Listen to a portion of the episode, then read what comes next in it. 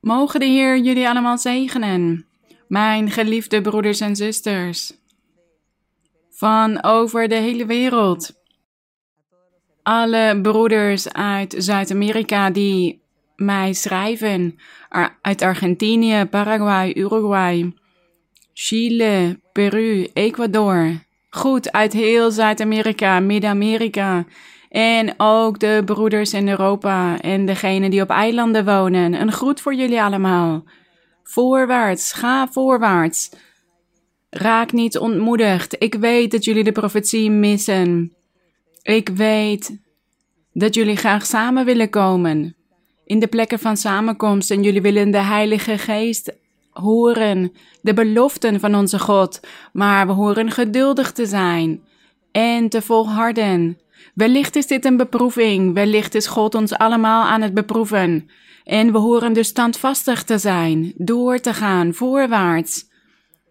Te volharden, want de volharding is wat God zegent. Dus, mijn geliefde broeders en zusters van over de hele wereld, mogen de Heer jullie vele zegeningen geven, mogen Hij aan jullie zijde staan en jullie gebeden verhoren. En laten we vol moed zijn en doorgaan, vol enthousiasme, want God staat altijd aan onze zijde. Hij heeft ons niet alleen gelaten. Hij heeft ons niet verlaten, maar hij beproeft ons wel. En wij moeten dus deze proef doorkomen, goed doorkomen.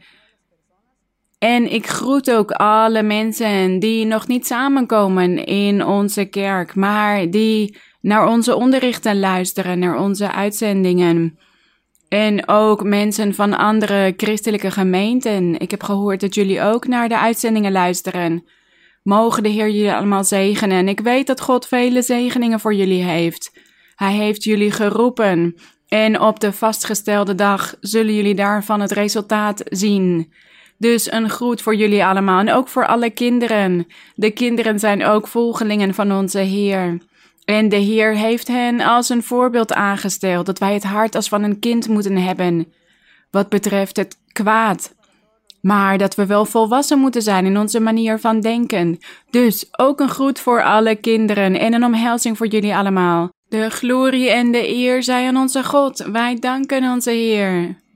En de Heer weet dat wij tot Hem zingen met heel ons hart, met heel ons wezen.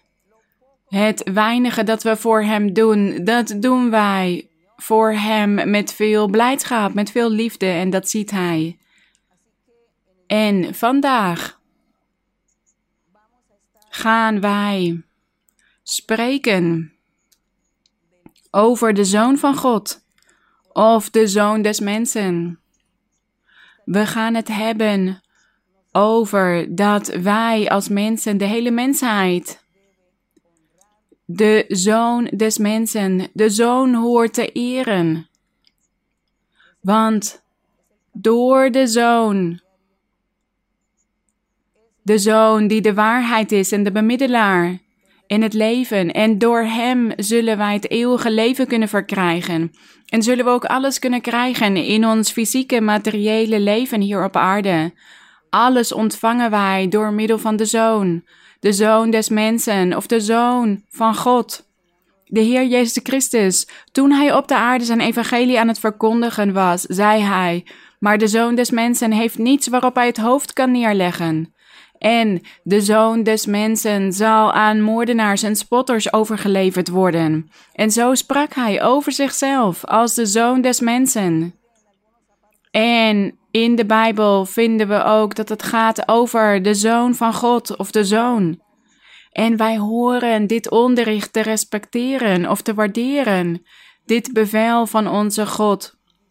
Dat we geloven wat Hij ons onderwijst dat wij geloven in de Vader, in de Zoon en in de Heilige Geest. Er zijn mensen die zeggen dat wij geloven in een God met drie hoofden, maar dat is een leugen. Of anderen zeggen, ja, het zijn drie eenheden, onze God. Nee, dat is een leugen. Wij onderschikken ons aan de wil van onze God en aan zijn bevelen, alles wat Hij ons heeft opgedragen door middel van de Bijbel. Hij wil dat wij ons daaraan onderschikken en dat wij het respecteren en waarderen en dat wij niet zoveel vragen. Dat we hier gewoon in geloven. En wat vinden wij in de Bijbel? De Heer zei: U en ik zijn één. Dit zei de Heer tegen de Vader. U en ik zijn één. De Vader is in de Zoon en de Zoon is in de Vader. Zij zijn samen één. En het gaat ook over de Heilige Geest, maar dat dit dezelfde God is. Het is maar één God. Dus wij beginnen ons dingen voor te stellen over hoe God werkt. En wij zeggen wellicht: ja, God werkt op drie verschillende manieren. Of hij heeft drie verschillende functies: als Vader, als Zoon en als Heilige Geest. Maar het is één God.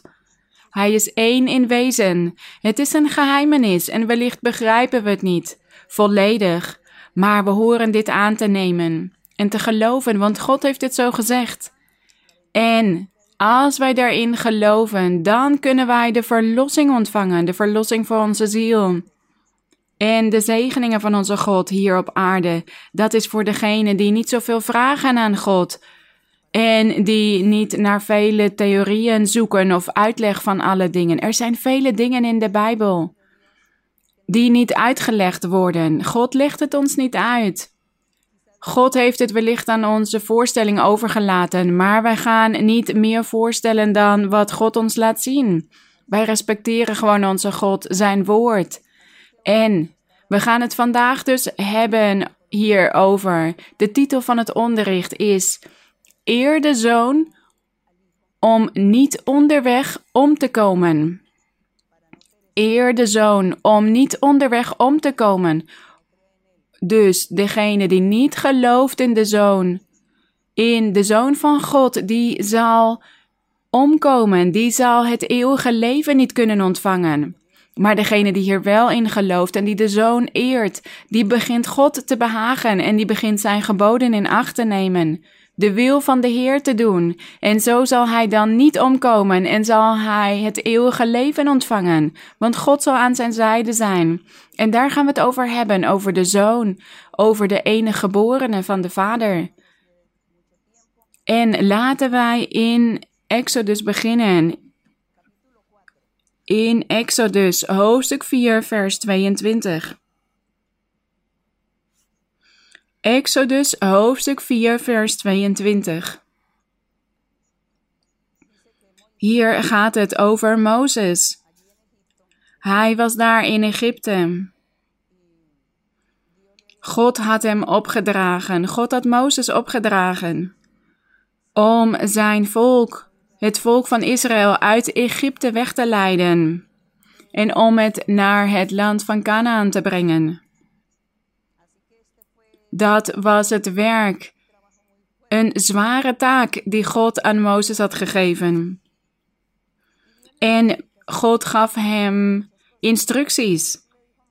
En toen hij had gezegd: Leid mijn volk weg uit Egypte. Laten we eerst herinneren dat de eerste Israëliet die in Egypte was aangekomen Jozef was, want hij was door zijn broers verkocht. En hij was naar Egypte meegenomen. En daarna had hij zijn familie over laten komen, omdat ze anders aan honger zouden overlijden. En Jozef zelf is in die tijd overleden in Egypte, want ze hebben daar 430 jaar lang gewoond, het volk van Israël. En Jozef was daar in Egypte overleden.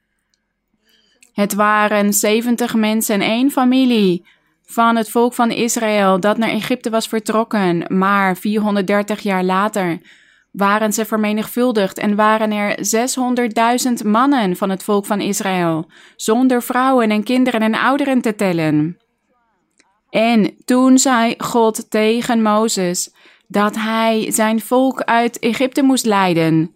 En we herinneren ook dat Jacob een ervaring had gehad met God.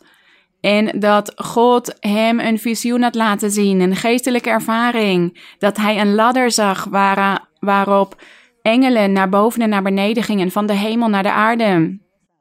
En Jacob had daar gezegd: Dit is het huis van God, het huis van gebed. de poort van de hemel. En God had ook tegen Jacob gezegd: Jouw naam zal niet langer Jacob zijn, maar Israël. Want God die keek al naar de toekomst. De Heer wist dat Jacob of Israël, dat hij de Messias zou worden. De verlosser, de vredevorst, de volmaakte koning van Israël. Die koning die tot in alle eeuwigheid zou heersen, die nooit een einde zou kennen. Zijn heerschappij zou voor altijd zijn. Dus de Heer keek al naar zijn zoon. En daarom zei hij tegen Jacob: Jij heet nu Israël, want uit jouw lendenen, uit jouw geslacht, uit jouw generaties zal de Messias, de Verlosser, komen. Dat volmaakte Israël. Dus God keek naar de toekomst toen hij dit tegen Jacob zei. En daarom zei de Heer hier tegen Mozes. Hij zei tegen Mozes: Als je naar de farao gaat, wanneer je voor de farao staat, zeg dan tegen hem in vers 22: Zo zegt de Heere: Mijn zoon, mijn eerstgeborene is Israël. Kijk hoe God sprak. Waarom zei hij niet: Mijn volk van Israël, dat uit 600.000 mannen bestaat? Zonder vrouwen en kinderen te tellen. Dat is mijn volk. Nee, hij zei: Mijn zoon, mijn eerstgeborene is mijn volk Israël. Alsof het één mens was, één man. Dat grote volk dat toen in Egypte was. Daarom zei hij: Mijn zoon, mijn eerstgeborene is Israël. Daarom zeg ik tegen u: laat mijn zoon gaan, zodat hij mij kan dienen. Maar u hebt geweigerd hem te laten gaan. Zie, ik zal uw zoon, uw eerstgeborene, doden. Dat is wat de Heer tegen de farao had gezegd, omdat hij de Israëlieten niet uit Egypte had willen laten vertrekken. Maar de Heer zei dus niet mijn volk, nee, hij zei mijn zoon, mijn eerstgeborene. En we zullen straks zien waarom hij hier zei mijn eerstgeborene en niet mijn enige geborene. Hier zei hij mijn eerstgeborene, de Heer Jezus Christus is de eerstgeborene van God. En daar zullen we het vandaag over hebben dat hij zowel de eerstgeborene als de enige geborene was. God had dit tegen Mozes gezegd. En als wij verder lezen, lezen we hoe Mozes uiteindelijk het volk uit Egypte heeft laten vertrekken. Maar vandaag zijn we aan het leren over de zoon. De zoon des mensen, of de eerstgeborene, of de enige geborene. De hele mensheid, alle religies, alle godsdiensten horen aan te nemen dat onze God ik heb het hier over de religies, over de godsdiensten die onze God volgen. Niet over die religies of godsdiensten die de duivel aanbidden. Want er zijn ook religies die de duivel aanbidden. Zij zijn de vijanden. Nee, ik heb het over degenen die geloven in die God die de hemel en de aarde heeft geschapen. Die almachtige God. En die zeggen dat ze christenen zijn. De volgelingen van die religies. Let goed op het onderricht vandaag, zodat jullie ook de zoon waarderen als de eerstgeborene en als de enige geborene van de Vader. En hij is God zelf. En dat zullen we allemaal lezen vandaag. We horen hem te eren, want hij is de enige weg tot het eeuwige leven. Als u andere theorieën aanhoudt, dan hebt u het mis en zult u de verlossing niet verkrijgen.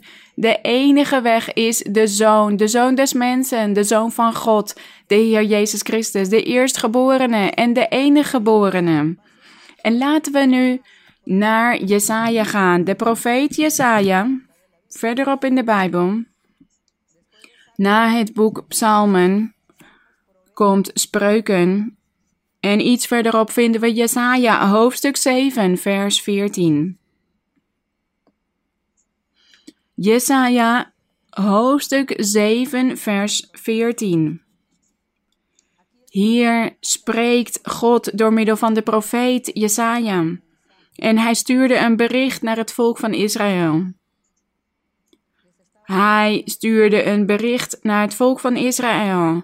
Zij leefden op dit moment in het land van Canaan, maar zij waren niet aan het genieten van dat land, van die beloften die God hen had beloofd. Ze werden juist achtervolgd en ze leefden vol bezorgdheid vanwege de achtervolgingen van andere volken en die andere legers. Maar God stuurde berichten tot hen door profeten, zodat ze tot inkeer zouden komen, want daarom waren ze dit allemaal aan het meemaken vanwege hun zonde. En daarom zei hij door de profeten: Kijk wat ik voor jullie heb in de toekomst. Kom tot inkeer. En in vers 13 staat: Toen zei hij, oftewel de profeet Jesaja: Luister toch, huis van David. Is het u niet genoeg mensen te vermoeien dat u ook mijn God vermoeit? Dus hij zei tegen hen: Jullie doen het kwade. Jullie zijn onze God aan het beledigen. En in vers 14 staat: Daarom zal, dus in de toekomst, zal de Heere zelf u een teken geven. En wat zal dit teken zijn? Dat een maagd zwanger zal worden. Zij zal een zoon baren en hem de naam Immanuel geven. Dit was de belofte van onze God aan hen voor de toekomst. Dit was het teken dat hij zou geven, dat die maagd zwanger zou worden en een zoon zou baren. En dan zouden zij erin geloven dat het koninkrijk der hemelen nabij was gekomen. Het goede nieuws, de openbaring van de zoon van God, van de enige geborene, van de Vader, dat het moment van die verlossing was aangebroken door middel van het evangelie. Het teken hiervan was dat de maagd een zoon zou baren en dat zijn naam Immanuel zou zijn. En dit betekent in het Nederlands God met ons. Dit woord Immanuel is in het Hebreeuws, geloof ik. Daar komt het vandaan. En het betekent in het Nederlands God met ons. Dus Waarom staat hier niet dat de maagd zwanger zou worden en dat zij een zoon zou baren en dat hem de naam de verlosser van de wereld gegeven zou worden? Nee, of dat zijn naam de profeet zou zijn, de laatste profeet.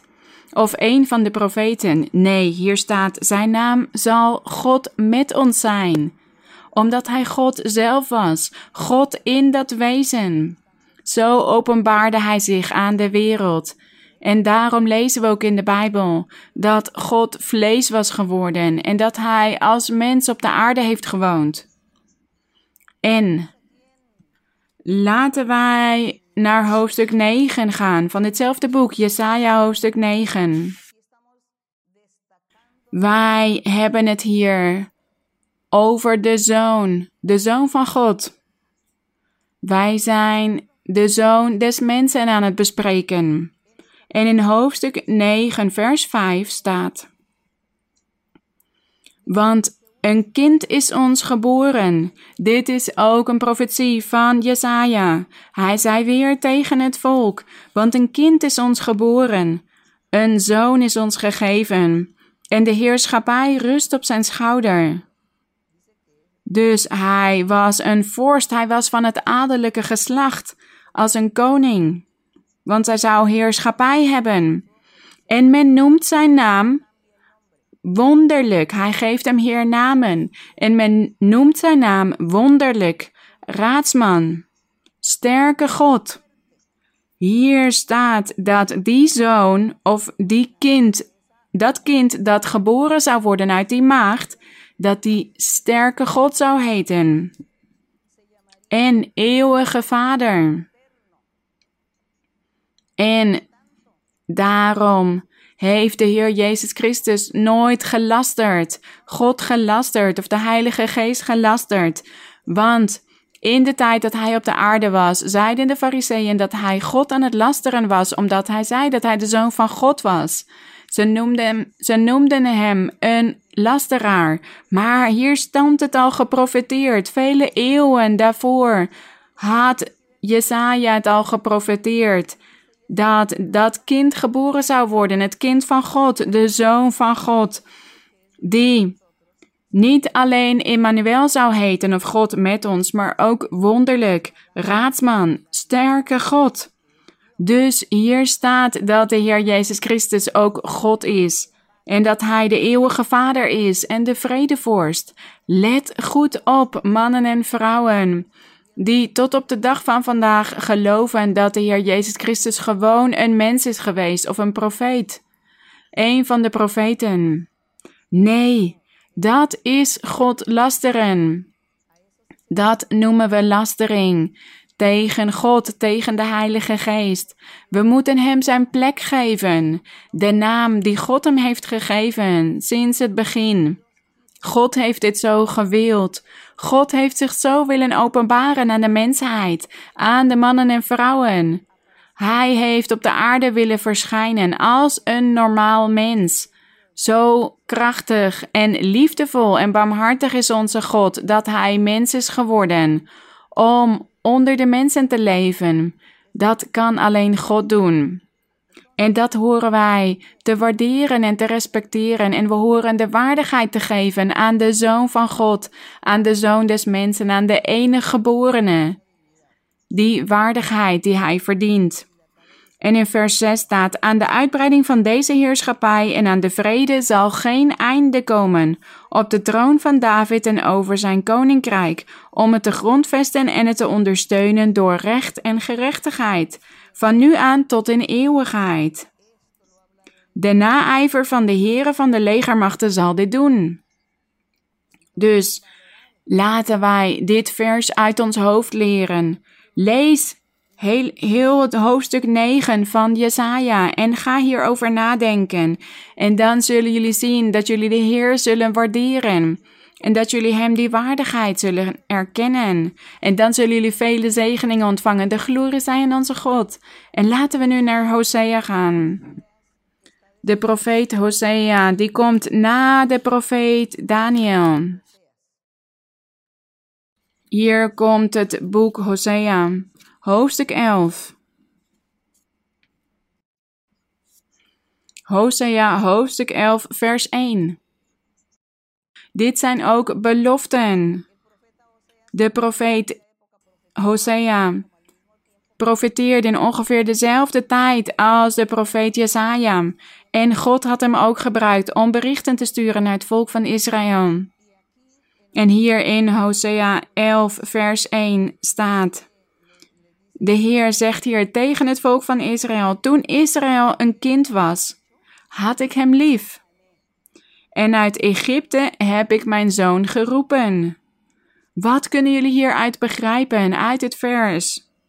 Wat begrijpen jullie hiervan? Hier zegt de Heer: Toen Israël een kind was. Dat is wat we aan het begin hebben gelezen in Exodus hoofdstuk 4, vers 22.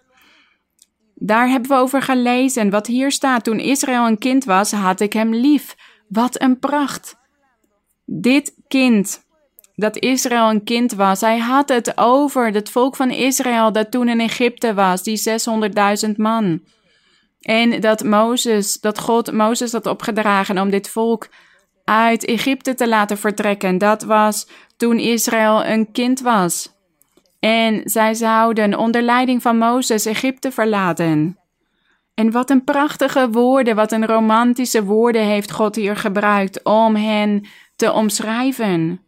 Toen Israël een kind was, zei hij: Wat prachtig, wat prachtig hoe God spreekt, hoe hij zich uit over zijn volk, over zijn volgelingen, over wat hij lief heeft. Want hier staat: Ik had hem lief en uit Egypte heb ik mijn zoon geroepen. De Heer had tegen Mozes gezegd: Haal mijn volk uit Egypte. Want ik heb vele zegeningen voor mijn volk. Ik heb een beter leven voor hen. Maar de Heer wist ook dat, dat in de toekomst dat het niet zozeer zou gaan om die fysieke mensen van het volk van Israël in die tijd. Maar zij representeerden dat volmaakte Israël, oftewel de Heer Jezus Christus, de Zoon van God. Hij was dit volmaakte Israël. En hij was die zoon die hij uit Egypte had geroepen. Wat een prachtige woorden. En laten we nu verder gaan naar Matthäus. Het Evangelie volgens Matthäus, hoofdstuk 2, aan het begin van het Nieuwe Testament. Matthäus, hoofdstuk 2, vers 15. Wij raken zo verheugd om te lezen over hoe God spreekt over wie Hij lief heeft. Dit vervult ons van blijdschap, van vreugde, van enthousiasme en optimisme en we vergeten ineens alle problemen en moeilijkheden. Matthäus 2, vers 15. Hier gaat het over toen de Heer Jezus Christus was geboren. En God had een aantal wijzen of magiërs, er waren magiërs. Hij had hen geopenbaard dat de Messias was geboren. God heeft het niet willen openbaren aan een profeet van het volk van Israël of aan een Jood of aan een, aan een priester. Nee, hij wilde het openbaren aan die magiërs, aan die wijzen. Dat de Messias, de verlosser, de zaligmaker was geboren. En toen de koning, koning Herodes, hierachter was gekomen, dat de koning van Israël geboren was, de koning van Juda, toen zei koning Herodes, mijn concurrentie is gekomen, mijn concurrentie is geboren en die mag niet blijven leven, want hij zal mijn plek innemen. Hij zal mijn, mijn kroon afnemen. Dus koning Herodes gaf toen het bevel om alle kinderen, alle jongens onder twee jaar, dat zij gedood moesten worden, want met de openbaring van die magiërs, van die wijzen, deed hij, rekende hij terug hoe oud de Heer ongeveer zou zijn. En daarom moesten alle jongens van jonger dan twee jaar overlijden. Maar God had een droom gegeven aan Jozef aan de man van Maria, de vader van de Heer Jezus, dat ze naar Egypte moesten vluchten. Want Herodes zou het kind zoeken om het om te brengen. Dus hij zei: Ga naar Egypte totdat ik tegen jullie zeg dat jullie weer terug kunnen komen. En Jozef heeft dit zo gedaan. Jozef heeft geluisterd naar die droom die God hem had gegeven. En samen met de moeder van het kind en het kind is hij naar Egypte vertrokken en heeft hij daar gewoond. En hier staat in vers 14, Matthäus 2, vers 14. Hij stond dan op, dus hij werd want hij werd wakker van die droom, nam het kind en zijn moeder in de nacht met zich mee en vertrok naar Egypte. En hij bleef daar tot de dood van Herodes. Opdat vervuld werd wat door de Heere gesproken is door de profeet, de profeet Hosea, toen hij zei: Uit Egypte heb ik mijn zoon geroepen. Dat hebben we net gelezen in Hosea 11, vers 1. Dat toen Israël een kind was, dat God hem toen lief had. En dat hij uit Egypte zijn zoon had geroepen. Zien jullie wel dat de Heer zijn volk zijn kind noemde, zijn zoon? Want het volk van Israël was het prototype van zijn geestelijke zoon, van het volmaakte Israël, de Heer Jezus Christus. En dit was gebeurd in de tijd van de Heer Jezus Christus toen hij net op aarde was. En zijn ouders hadden hem dus meegenomen naar Egypte om zijn leven te redden. En hier staat dus op dat vervuld werd wat door de Heere gesproken is door de profeet. Uit Egypte heb ik mijn zoon geroepen. En zij zijn in Egypte gebleven totdat Herodes was overleden. En toen Herodes was overleden, liet God Jozef weten dat hij weer terug kon gaan. Wat prachtig hoe God de mensen leidt. Daarom horen wij in Hem te vertrouwen en zijn wil te doen, in Hem te geloven. En dan zal Hij ons ook zo leiden in ons leven. Wat prachtig. En in Matthäus hoofdstuk 3, vers 17. Wij hebben het vandaag over de Zoon van God, de enige geborene en de Zoon des mensen. Matthäus 3, vers 16. En nadat Jezus gedoopt was, kwam hij meteen op uit het water. Het was Johannes de Doper die hier de Heer Jezus had gedoopt. En zie, de hemelen werden voor hem geopend en hij zag de geest van God als een duif neerdalen en op zich komen. En zie, een stem uit de hemelen zei. Hier staat dat er een stem uit de hemelen kwam die zei: Dit is mijn geliefde zoon, in wie ik mijn welbehagen heb. Dit is mijn geliefde zoon. Dat zei een stem uit de hemelen: Dit is mijn geliefde zoon. En Daarom, toen de Heer Jezus zei: Ik ben de zoon van God, zeiden de Fariseeën: U hoort ter dood gebracht te worden, want u bent aan het lasteren. U zegt dat u God bent. U stelt zich gelijk aan God. Maar hij was de waarheid aan het vertellen. Hij was werkelijk de zoon van God en God zelf. En laten we verder gaan in Matthäus hoofdstuk 11 vers 27. Matthäus hoofdstuk 11, vers 27. Hier staat. De Heer Jezus Christus was hier het evangelie aan het verkondigen. En hij bad tot de Vader in deze versen vers 26, daar eindigt hij zijn gebed. Hij zegt: Ja, vader, want zo was het uw welbehagen. Alle dingen zijn mij overgegeven door mijn vader, en niemand kent de zoon dan de vader. En niemand kent de vader dan de zoon. En hij aan wie de zoon het wil openbaren. Dus hier staat dat alleen de zoon de vader kent. En dat alleen de Vader de Zoon kent. Waarom? Want ze zijn één. En hier staat ook dat alleen aan wie de Zoon het wil openbaren, dat Hij het aan Hem openbaart. Maar zij zijn dus één. De Vader is in de Zoon en de Zoon is in de Vader. Dit is een groot geheimenis. Wij zeggen ja, een geheimenis, want we hebben hier geen theorieën voor of een specifieke uitleg. Het is God, de kracht van God. God kan een steen laten lopen. God kan een steen laten spreken. God heeft ook dieren laten spreken. Een ezelin bijvoorbeeld heeft hij laten spreken.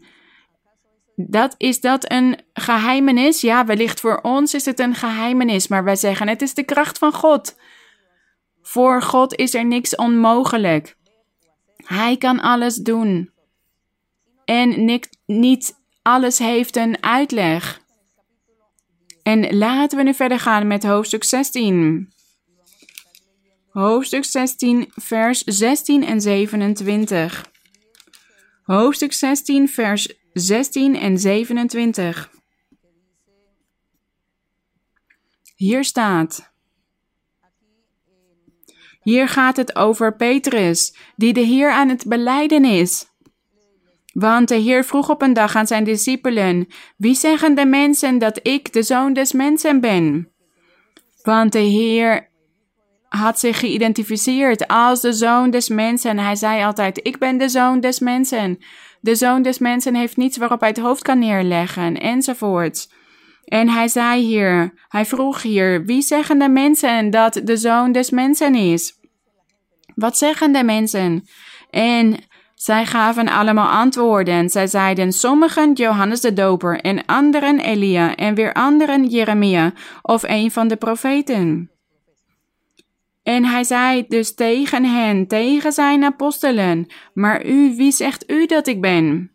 En Petrus geeft hem antwoord in vers 16 en zegt, U bent de Christus. Christus betekent koning het woord Christus. En hij zegt hier: U bent de Christus of de koning, de zoon van de levende God. Dat is wat Petrus tegen hem zei, tegen de Heer. En de Heer antwoordde en zei tegen hem: Geen vlees heeft u dit openbaard. Geopenbaard, geen vlees en bloed, maar God zelf. God zelf heeft jou openbaard dat ik de koning ben en de zoon van de levende God. Verheerlijkt zij de naam van onze God. En daarom herhaal ik en nodig ik iedereen uit die de Heer Jezus Christus niet waarderen of niet respecteren. Respecteer en waardeer Hem alstublieft, want anders bent u al verdoemd hier in dit leven. Want wij horen de Heer te respecteren en te waarderen als God zelf. Goed. Hebben we vers 27 al gelezen? Nee, laten we dat lezen. Vers 27. We lezen Matthäus 16, vers 27. Want de zoon des mensen. Dit waren woorden van de Heer Jezus. Want de zoon des mensen zal komen in de heerlijkheid van zijn vader met zijn engelen, en dan zal hij ieder vergelden naar zijn daden. Dat is wat ik zeg. We horen hem te respecteren en te waarderen en te eren. De zoon te eren, zodat wij niet onderweg omkomen in dit leven. Dat wij het eeuwige leven verliezen. Want hier staat, hij zal ieder vergelden naar zijn daden. Dus laten wij de trots en de dwaasheid en hardnekkigheid afleggen. Laten we nederig zijn. En zo zal God ons openbaren. Want een verslagen en verbrijzeld hart, dat is wat God ontvangt. Hij zal een, dat hart hoog verheffen. Dus laten we juist die zegeningen voor ons winnen door de Zoon te eren. En in Lucas hoofdstuk 8, het Evangelie volgens Lucas hoofdstuk 8, vers 28.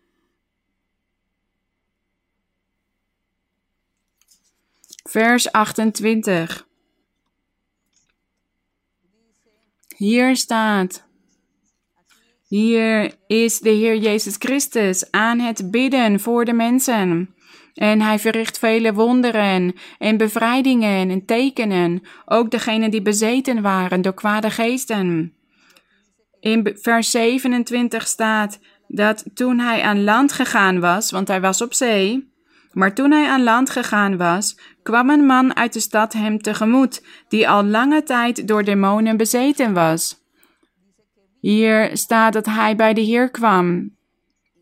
En toen hij de Heer zag, deze man die bezeten was door vele demonen, die begon te spreken tot de Heer en hij zei, vers 28, toen hij Jezus zag, viel hij schreeuwend voor hem neer en zei met luide stem, Wat heb ik met u te maken, Jezus, Zoon van God de Allerhoogste? Ik bid u dat u mij niet pijnigt. De demonen waren aan het spreken bij monden van deze bezetene. Hij was een slachtoffer geworden, deze man. Een slachtoffer, een gevangene van al die demonen, want die demonen waren in hem gaan wonen. Dus die man was niet meer bij zijn gezonde verstand. Hij was gek geworden. En de demonen spraken dus voor hem. Maar kijk dat de demonen hier de waardigheid van de Heer erkenden. Zij wisten wie de Heer Jezus was en ze hebben zijn waardigheid erkend, want ze zeiden hier tegen hem: Wat heb ik met u te maken? Jezus, zoon van God de Allerhoogste. Ik bid u dat u mij niet pijnigt. Dat is wat die demonen tegen de Heer Jezus zeiden.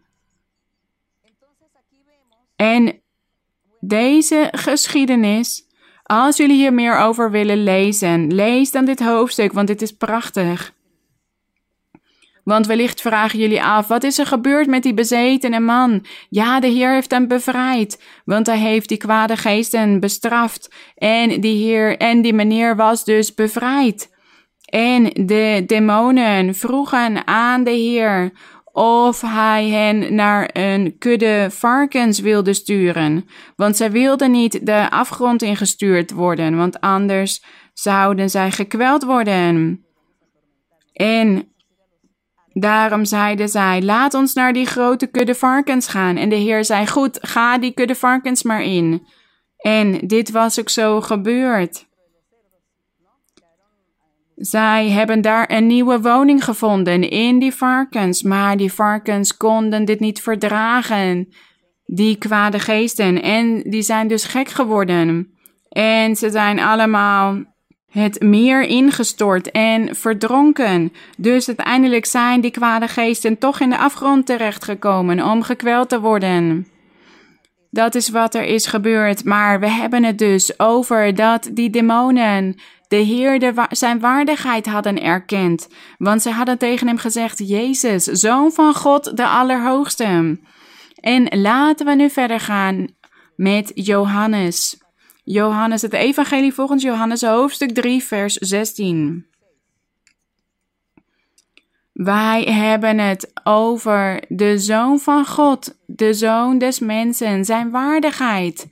Om in Hem te geloven, Hem te waarderen, Hem te respecteren. Johannes hoofdstuk 3. De Heer Jezus Christus spreekt hier tot Nicodemus. En Nicodemus had de Heer gevraagd: Wat moet ik doen om het eeuwige leven te kunnen verkrijgen? En de Heer had hem geantwoord dat hij opnieuw geboren moest worden. En toen had Nicodemus hem gevraagd: Hoe kan ik weer opnieuw geboren worden? Hoe kan ik voor de tweede keer weer de schoot van mijn moeder ingaan en geboren worden? En de Heer Jezus zei tegen hem: Nee, dat is niet nodig. Je moet alleen geloven in de Zoon van God, in degene die tot jou aan het spreken is. En dan zal je vernieuwd worden. Je zal opnieuw geboren worden. En je zal vol vrede en heiligheid en deugden en kwaliteiten zijn. En vol geluk en vreugde. En daarna zul je het eeuwige leven ontvangen. Dat is wat de Heer hem had gezegd. En in vers 16 Nadat de Heer dit allemaal tegen Nicodemus had gezegd dat hij in hem moest geloven om het eeuwige leven te kunnen verkrijgen, zegt hij, vers 16, want zo lief heeft God de wereld gehad, dat hij zijn enig geborene zoon, zijn enig geboren zoon.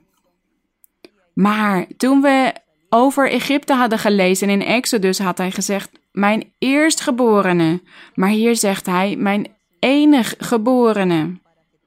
Hier staat dat hij zijn enige geboren zoon gegeven heeft, opdat ieder die in hem gelooft niet verloren gaat, maar eeuwig leven heeft. Want God heeft zijn zoon niet in de wereld gezonden omdat hij de wereld, opdat hij de wereld zou veroordelen, maar opdat de wereld door hem behouden zou worden. Wie in hem gelooft wordt niet veroordeeld, maar wie niet gelooft is al veroordeeld, omdat hij niet geloofd heeft in de naam van de enige geboren zoon van God. En hij heeft het hier over de Heer Jezus Christus. Hij was die enig geborene de enige geborene van de Vader, want hij is God zelf. De enig geboren zoon van God is God zelf en God heeft geen begin of geen eind gehad. Dus als de Heer zegt, mijn eerstgeborene zoon, dat betekent dat er meerdere kinderen zijn. Als er een eerstgeborene is, dan moet er ook een tweede, een derde en een vierde bestaan. Anders zouden we zeggen een enig geborene, de enige zoon. Maar omdat hij in het begin had gezegd, mijn eerstgeborene, dat betekent dat er meerdere kinderen zijn geweest. Ik weet niet of ik nu hier al over verder moet gaan, over dit onderwerp van enige geboren of eerstgeborene. Maar laten we daarover verder gaan als we bij die lezing aankomen. Herinner mij, als ik me het vergeet, herinner mij om dit jullie uit te leggen. Laten we nu verder gaan in Psalm Psalm 2. Laten we teruggaan naar de psalmen. Want we hebben het gehad over de enig geborene. Maar ook over de eerstgeborene. Psalm 2, vers 7. Hier staat. Hier in Psalm 2 gaat het over onze Heer Jezus Christus. Psalm 2 gaat over Christus Jezus.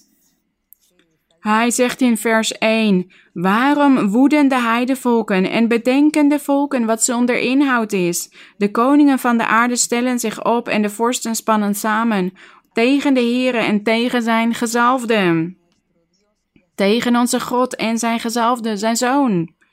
Laten wij hun banden verscheuren en hun touwen van ons werpen.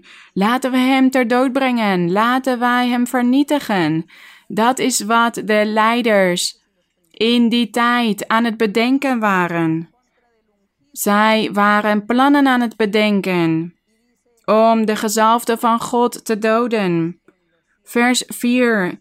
God die in de hemel woont zal lachen. De Heere zal hem bespotten. Hij zal lachen om al die heidevolken en die leiders die de dood van de Heer aan het bedenken waren. Want voor God zijn het maar simpele mensen. En God is almachtig. Wat kan hij niet doen met zijn, met zijn macht, met zijn kracht? Hij kan alles doen. Met de adem uit zijn neus kan hij alles vernietigen als hij dit wil. Dus hier staat dat, de Heer lachte om hen, om die groten, die koningen en die vorsten, want ze zouden niks kunnen doen tegen hem. Daarom staat hier dat, de heem, dat hij die in de hemel woont zal lachen en de Heere zal hem bespotten. Dan zal hij tot hen spreken in zijn toorn, in zijn brandende toorn hun schrik aanjagen. Maar ik, zegt onze God in vers 6, ik heb mijn koning toch gezalfd over Sion, mijn heilige berg. En we hebben het al gehad over de heilige berg, dat dit gaat over de kerk, over de Heer Jezus Christus. Dit is de kerk van de Heer Jezus Christus. Dat bestaat, die bestaat uit mensen van over de hele wereld. Daarom staat hier: Ik heb mijn koning toch gezalfd over Sion, mijn heilige berg. Ik zal het besluit bekendmaken. De Heere heeft tegen mij gezegd: U bent mijn zoon. U bent mijn zoon. Ik heb u heden verwekt. Eis van mij, en ik zal u de heidevolken als uw eigendom geven, de einden der aarde als uw bezit. U zult hen verpletteren met een ijzeren scepter, u zult hen in stukken slaan als aardewerk. Maar we gaan het hier hebben over vers 7. De Heer heeft tegen mij gezegd: U bent mijn zoon, ik heb u heden verwekt. En wat was het? Wat had God verwekt? Niet de enige geborene, want de enige geborene is God zelf. En die heeft geen begin of geen eind. Dus daar kunnen we niet over zeggen dat hij heden verwekt was. Maar toen God tegen Mozes had gezegd dat hij tegen de farao moest zeggen: Laat mijn eerstgeborene gaan. Toen had hij het ook over de Heer Jezus Christus. Maar omdat hij zei eerstgeborene, zouden er meerdere kinderen moeten komen. Ja, de eerstgeborene. De Heer Jezus Christus. Als hier staat, ik heb u heden verwekt. Hij heeft het hier over het menselijke deel van de Heer Jezus Christus. Maria was zwanger geworden door de Heilige Geest, lezen wij. Ze zou een zoon baren en wat had God in haar verwekt? Het vlees van de Heer Jezus Christus in de schoot van Maria, in de baarmoeder van Maria. Een leven was daar begonnen. In de baarmoeder van Maria. Ik ken die medische termen niet goed over wat er gebeurt als een kind gevormd wordt in de baarmoeder. Maar God had dit allemaal gedaan. Zo had Hij een mens verwekt in de baarmoeder van Maria. En hij is dus geboren als een normaal mens. Een mens van vlees en bloed. En een lichaam zoals elk ander mens. En hij heeft zich ook gedragen als een mens. En daar had God het hier over. Ik heb u heden verwekt, dat menselijke deel van de Heer Jezus Christus. En dat menselijke deel wordt dus de eerstgeborene van God genoemd. Want dat menselijke deel van de Heer Jezus Christus heeft vele broers en zussen. Zijn volgelingen. Want toen de Heer zijn evangelie begon te verkondigen op de aarde, begon hij volgelingen te krijgen. En degene die hem volgen en die hem zoeken. God zegt tegen hen: Ik zal je je zonden vergeven en ik zal je het eeuwige leven geven als je mijn geboden in acht neemt en als je al de vereisten aan al de vereisten voldoet. Dan ben je echt tot mij bekeerd. En zo lezen we dit ook in de Bijbel dat van het noorden en het zuiden en het oosten tot aan het westen. Dat er vele mensen zullen zijn die zich tot God zullen bekeren. En zij zullen dus allemaal broers en zussen van de Heer Jezus genoemd worden. de Heer Jezus als de eerstgeborene, als de oudste broer. De oudste zoon, want hij was de eerstgeborene. Dus alle volgelingen, alle gelovigen in Christus Jezus worden daarom ook kinderen van God genoemd, omdat ze broers en zussen van de Heer Jezus Christus zijn. En we hebben het kort geleden gehad over de kinderen van God, maar de kinderen van God zijn dus degenen die niet in zonde leven. Die leven het leven dat de Heer Jezus Christus als mens op de aarde heeft geleefd. Want hij heeft als mens op de aarde geleefd en hij heeft het kwaad overwonnen. Hij heeft nooit gezondigd. En zo heeft hij tegen ons gezegd: Het is mogelijk en jullie kunnen dit ook doen. Jullie kunnen heilig leven, net als ik dit heb gedaan. Dat is dus de eerstgeborene van God, het vlees de mens, het menselijke deel van de Heer Jezus Christus, het vlees opofferen om heilig te leven voor God, dat heeft die eerstgeborene voor ons gedaan als voorbeeld. En daarom is hij de oudste broer of de oudste zoon onder vele kinderen. Maar de enig geboren zoon van God, die is nooit geboren. Want dat is het goddelijke deel van de Heer Jezus Christus. Dus wij kunnen ook niet zeggen dat het kind God is geboren, of dat God is geboren, of dat de Vader is geboren. Dat is niet juist, want hij heeft geen begin gehad, geen eind zal hij hebben. Een stuk vlees is geboren. Dat is wat er was geboren, want God had dit zo toegestaan, maar God zelf niet. God noemt ons zijn kinderen omdat wij broers en zussen van de eerstgeborenen zijn van de Heer Jezus Christus als mens. Maar de Heer Jezus Christus heeft ook zijn goddelijke deel. En in zijn goddelijke deel is hij de enige geboren zoon van God. Hij heeft geen broers of zussen, want hij is de enige goddelijke zoon. En hij heeft op de aarde geleefd als vlees, om te laten zien dat wij ook de zonde kunnen weerstaan, het kwaad kunnen weerstaan. Hij heeft ook geleden en hij is ook verdrietig geweest. En hij heeft vele dingen meegemaakt, zodat wij kunnen zien dat het mogelijk is en dat niemand zichzelf kan rechtvaardigen en zeggen dat het niet mogelijk is. Nee, we kunnen kind van God zijn. We kunnen heilig en oprecht leven op deze aarde. Ik hoop dat het duidelijk is dat de Heer Jezus Christus zowel de enige geboren als de eerstgeboren zoon is en wat het verschil is tussen beiden. Maar wij horen hem dus altijd zijn plek te geven. Als zoon van God, als de zoon des mensen, als de enige geborene, als de eerstgeborene.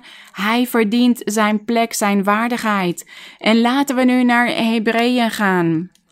In Hebreeën, we gaan dus verder in de tijd wat betreft de psalmen. In Hebreeën, hoofdstuk 1, laten we lezen wat hier wordt gezegd over de Zoon van God in Hebreeën hoofdstuk 1, vers 2. Maar laten we eerst vers 1 lezen. Nadat God voorheen vele malen en op vele wijzen tot de vaderen gesproken had door de profeten, dus door de profeten had hij gesproken, nu heeft Hij in deze laatste dagen, in deze toekomst die wij nu aan het beleven zijn, tot ons gesproken door de Zoon, die Hij erfgenaam gemaakt heeft van alles. We hebben het hier over de Zoon van God, de goddelijk, zijn goddelijke deel. Dus niet meer over de eerstgeborene, maar over de enige geboren Zoon van God, die Hij erfgenaam gemaakt heeft van alles, door wie ook de wereld gemaakt heeft Zien jullie, hij was erbij toen God de wereld heeft geschapen, dus hij heeft geen geboorte gekend. En laten we nu naar hoofdstuk 10 gaan, Hebreeën hoofdstuk 10, vers 29. Hier staat in Hebreeën hoofdstuk 10, hier spreekt de apostel en hij geeft veel raad aan de gelovigen. Hij zei dat ze een oprecht, heilig volmaakt leven moesten leiden voor God en dat ze niet terug moesten vallen in een oude leven, in hun zonden. Hij zegt hier in vers 26: Want als wij willens en wetens zondigen, nadat wij de kennis van de waarheid ontvangen hebben, dus nadat God ons heeft veranderd en heeft ons gereinigd en heeft ons onze zonden vergeven, Dan blijft er geen slachtoffer voor de zonden meer over. Voor de zonden die wij dan weer gaan, begaan. Nee, dan verwachten wij alleen nog maar een verschrikkelijke verwachting van oordeel, staat hier in vers 27. En verzengend vuur dat de tegenstander zal verslinden. Dus hij gaf hier raad. Degene die de weg van de Heer hebben gevonden, die zegt dat hij christen is en dat hij in de waarheid van God wandelt, die hoort de zonde af te leggen. Die kan niet meer zondigen. En soms zeggen mensen tegen mij, die ze vragen mij, wat is de zonde? Want u spreekt over zonde, maar wat zijn die zonden? Ik zal ze opnoemen. Overspel, ontucht, moord, verkrachting, afgunst wraak, oplicht, oplichting, leugens, bedrog, hebzucht, jaloezie, laster. Goed, nog zoveel dingen, diefstal, ontvoering. Dit is allemaal zonde. Trots, kwaadspraak, roddel, afgunst, hebzucht, geldzucht. Dit is allemaal zonde. Dit zijn zonden en die horen wij af te leggen. Maar God helpt ons. Hij helpt ons als wij de, eer, de Zoon eren. Als wij de Zoon van God aannemen in ons leven, dan begint Hij ons te reinigen. En dan begint Hij uit ons vlees die zondige tendentie weg te nemen. Van drugsverslaving of van overspel. Hij Bevrijd ons daarvan en dan houden wij op met zondigen. Dan worden wij kinderen van God. En wanneer wij dan reinig zijn, rein zijn, gereinigd en een heilig leven leiden, dan is er wellicht iemand die zegt: Ik wil weer terugvallen in mijn oude leven. Ik ga weer in dronkenschappen leven of in verslavingen. Wat doet God dan? God gaat die persoon dan straffen, want hij heeft die persoon een kans gegeven om een nieuw leven te leiden. Maar die persoon wil dan niet. Dus daar gaat dit hoofdstuk over. Dat God hem dan straft. Vers 28. Als iemand de wet van Mozes niet gedaan heeft, moet hij sterven zonder barmhartigheid. Degene die de wet van Mozes niet vervulde, degene die de wet overtrad, die moest sterven zonder barmhartigheid op het woord van twee of drie getuigen.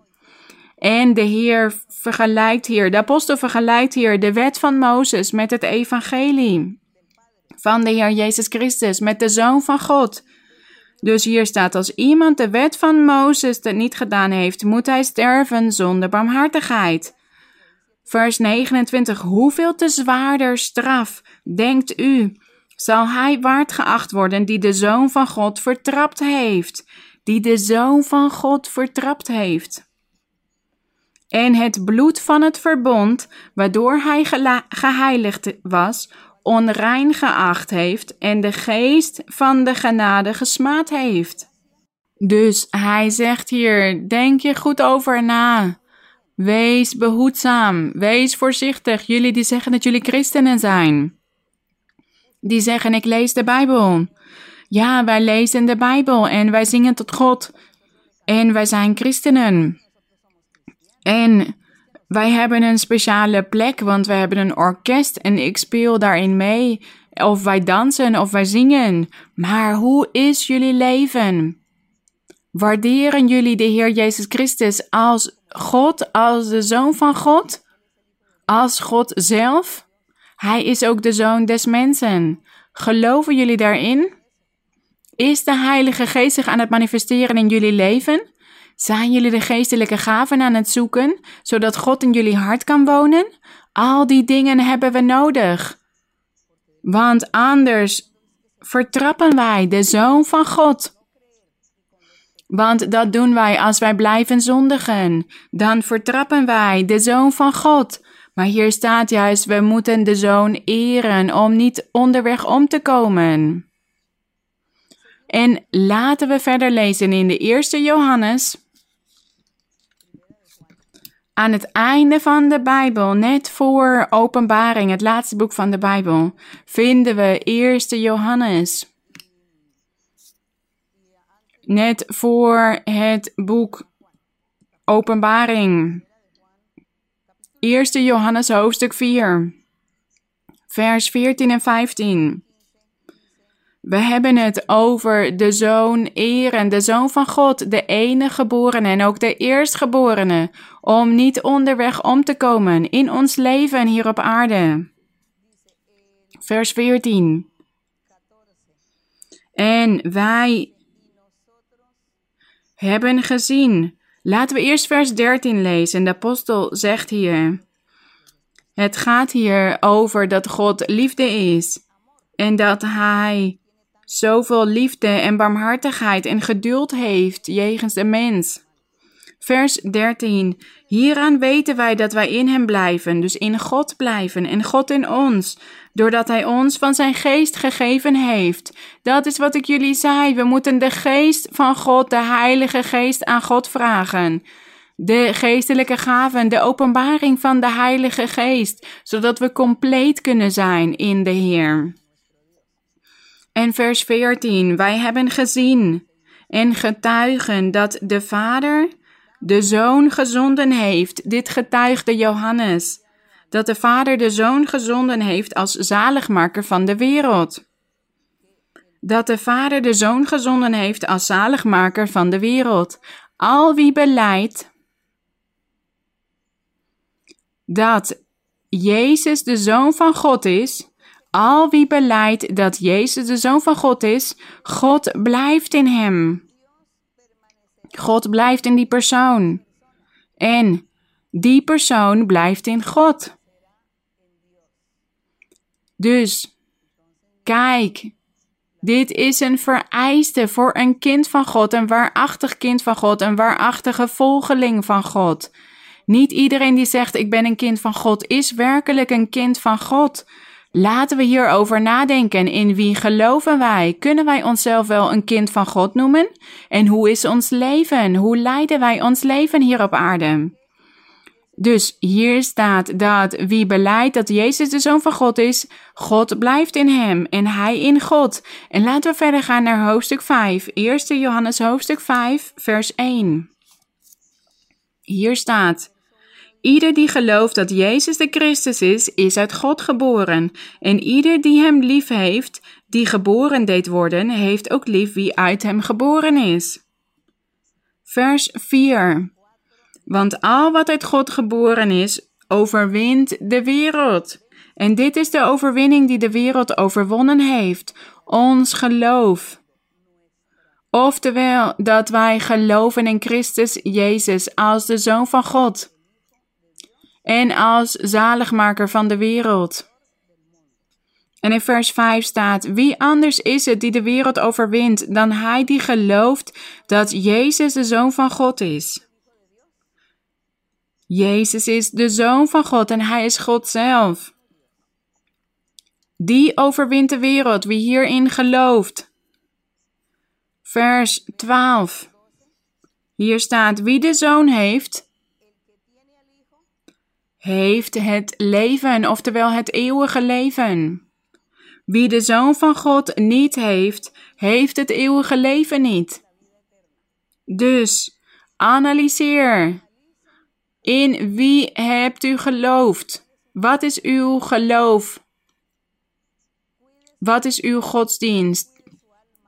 Zorg voor uw ziel, zorg voor uw geestelijk leven en Doe moeite om de waarheid van God te vinden en om het eeuwige leven te verkrijgen. Want in de Bijbel zult u geen andere weg vinden. Alleen de Zoon van God. Hij is de enige weg.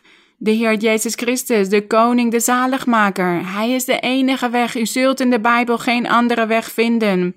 En er kunnen duizenden religies bestaan. Maar niemand kan een andere weg laten zien dan de Heer Jezus Christus. Wat zij hebben is verwarring. Dus het gaat er niet om dat wij tradities navolgen. Want er zijn vele mensen die zeggen: ja, ik moet in de tradities van mijn ouders, van mijn voorvaderen leven. Nee, volg niet die tradities, maar zoek naar de waarheid. Ontdek de waarheid hier in de Bijbel. Ik weet dat er andere boeken bestaan. Er zijn religies of godsdiensten die erkennen de Bijbel niet als het boek van God. Die verwerpen de Bijbel, maar hoe leven zij? En welke ervaringen hebben zij met God? Geen enkele ervaringen hebben zij met God. Zij hebben nooit de hand van God in hun leven gezien. Ze hebben nooit een wonder gezien in hun leven dat God heeft verricht. Ze hebben nooit de vrede en het geluk en de blijdschap in hun ziel gevoeld. Of bescherming van God, wanneer dit nodig is, dat God ons beschermt. Ze hebben dit nooit meegemaakt. Ze hebben dit nooit beleefd in hun eigen leven. Ze verwerpen de Bijbel, maar ze maken dit soort dingen niet mee en daarom horen wij het beste te kiezen voor onszelf. Zij kunnen de Bijbel verwerpen, maar in de Bijbel staat de waarheid van God. En de Bijbel bestaat over de hele wereld. Er is geen ander boek, er is geen andere godsdienst die leidt tot het eeuwige leven. Dus als u van zichzelf houdt, Denk hier dan over na en zoek naar de waarheid. Bid tot God en vraag Hem om het u te openbaren. Als u dit doet met heel uw hart, met oprechtheid, dan zal God zich openbaren aan u en Hij zal u onderwijzen. In vers 12 hebben we al gelezen dat wie de zoon heeft, het leven heeft. Wie de zoon van God niet heeft, heeft het leven niet. En in vers 19 staat: Wij weten dat wij uit God zijn en dat de hele wereld in het boze ligt. Ja, de hele wereld ligt in het boze. Wat een verdriet. Wat een verdriet dat de hele wereld wordt geleid door de duivel, door de boze, door de, door de kwade. Maar, hoewel dat verdrietig is, zijn wij juist aan het strijden om God altijd bij ons te houden. Vers 20. Maar wij weten dat de Zoon van God gekomen is en ons het verstand heeft gegeven om de waarachtige te mogen kennen. En wij zijn in de waarachtige, namelijk in zijn Zoon, Jezus Christus, die. Dus de Heer Jezus Christus is de waarachtige God en het eeuwige leven. De glorie zij aan onze God. Ik nodig jullie uit om dit te zoeken, die waarachtige weg de Zoon van God, die is de waarachtige God en het eeuwige leven. Deze weg is niet ver weg. Hier in de Bijbel vindt u deze weg. Uw hart zal u helpen, want u zult oprecht zijn in uw hart als u tot God gaat bidden. En u gaat tot God bidden met oprechtheid en tegen Hem zeggen: Heer, ik wil u vinden. Onderwijs mij de weg. Ik wil niet alle religies geloven. Ik wil dat u mijzelf onderwijst. En als u dit doet op een oprechte manier, dan zal God naar u luisteren en hij zal uw verlangens vervullen. En degenen die niet ongelovig zijn of hardnekkig, die zullen de Bijbel gaan lezen en daar zullen ze antwoorden vinden. Want God is aan onze zijde, God is zo dicht bij ons. Hier vinden wij de waarheid. En laten we gaan bidden tot onze Heer. Laten wij Hem gaan vragen om barmhartigheid en laten wij de Zoon eren. Laten we geloven in Hem als de eerstgeborene en ook als de enige geborene. Hij heeft zich gedragen als mens op de aarde, als de eerstgeborene onder vele broers en zussen. Wij beschouwen onszelf als broers en zussen van de Heer Jezus Christus, omdat wij samen de kerk vormen. De kerk is het lichaam en het hoofd is de Heer Jezus Christus. Daarom zei de Heer, mijn eerstgeborene, omdat er nog vele kinderen zouden volgen. Dat zijn wij, de gelovigen. Al die andere kinderen van God die na de eerstgeborene zouden komen, de glorie zij aan onze God. Geprezen is onze God tot in alle eeuwigheid. Hemelse Vader, groot bent u, mijn Heer, heerlijk is uw naam. Geloofd zij uw naam, verheerlijkt zij uw naam tot in alle eeuwigheid. Gezegend bent u, mijn God. U hebt ons geschapen met uw krachtige hand. Wij zijn het werk van uw handen. En wij vertrouwen op u, mijn Heer.